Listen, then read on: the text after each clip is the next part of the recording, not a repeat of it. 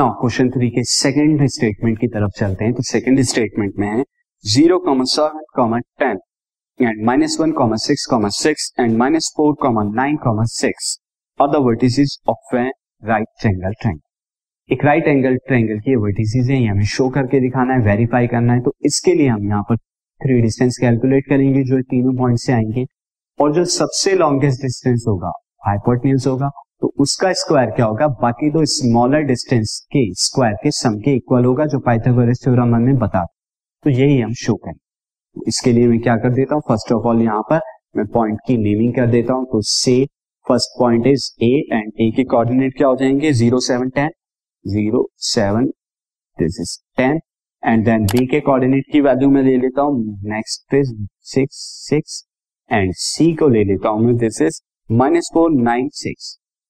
-4,9,6। तो ये यहाँ पे कोऑर्डिनेट्स की वैल्यू आ गई। नाउ स्टूडेंट से ए बी की मैं यहाँ पर वैल्यू निकालता हूँ, तो ए बी डिस्टेंस की वैल्यू क्या हो जाएगी, दिस इज -1, -0 का स्क्वायर यानी x2 -x1 का square. Now y2 -y1 is 6 कि बी के कोऑर्डिनेट्स की वैल्यू मैंने x2 y2 z2 दिया। नाउ नेक्स्ट इज 6 -10 का square. Now, this will equal to -1, -0 यानी -1 और -1 का स्क्वायर इज 1। 6 -7 इज -1, -1 का square is again 1 and 6 -10 is -4 और -4 का स्क्वायर इज 16। Now, 16 +1 +1 इज 18, तो इस 18 एंड 18 को जब सॉल्व करेंगे this is nothing but 3√2 units. 3√2 units आए। Now, अब मैं BC को भी लेता हूँ, तो BC हमारा कितना आ जाएगा, BC के मैं यहाँ पे C के कोऑर्डिनेट को x2 y2 z2, B के कोऑर्डिनेट को x1 y1 and z1 लेगा। This is -4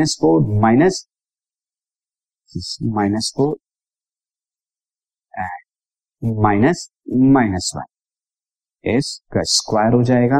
Now, next is 9 -6 का स्क्वायर एंड नेक्स्ट इज 6 -6 का square.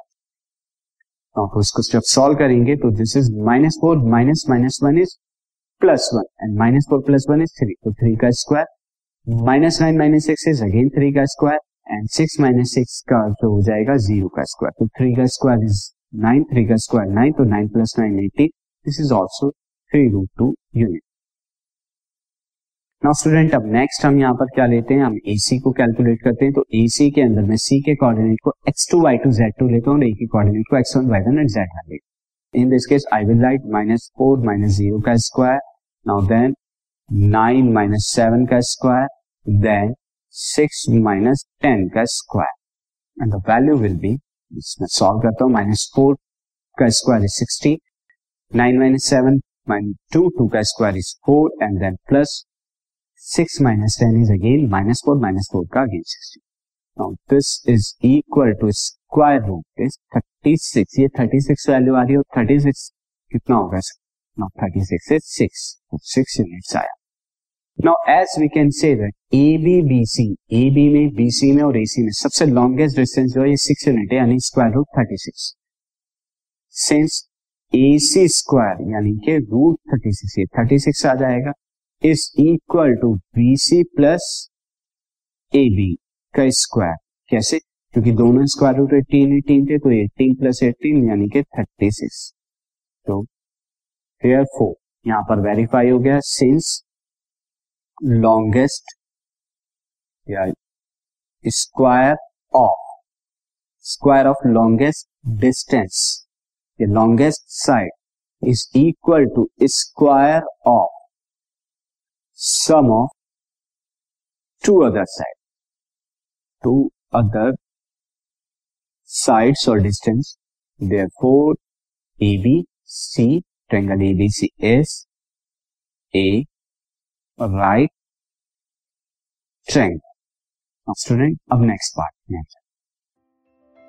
This podcast is brought to you by Hubhopper and Shiksha Abhiyan. अगर आपको ये पॉडकास्ट पसंद आया तो प्लीज़ लाइक, शेयर और सब्सक्राइब करें और वीडियो क्लासेस के लिए शिक्षा अभियान के YouTube चैनल पर जाएं।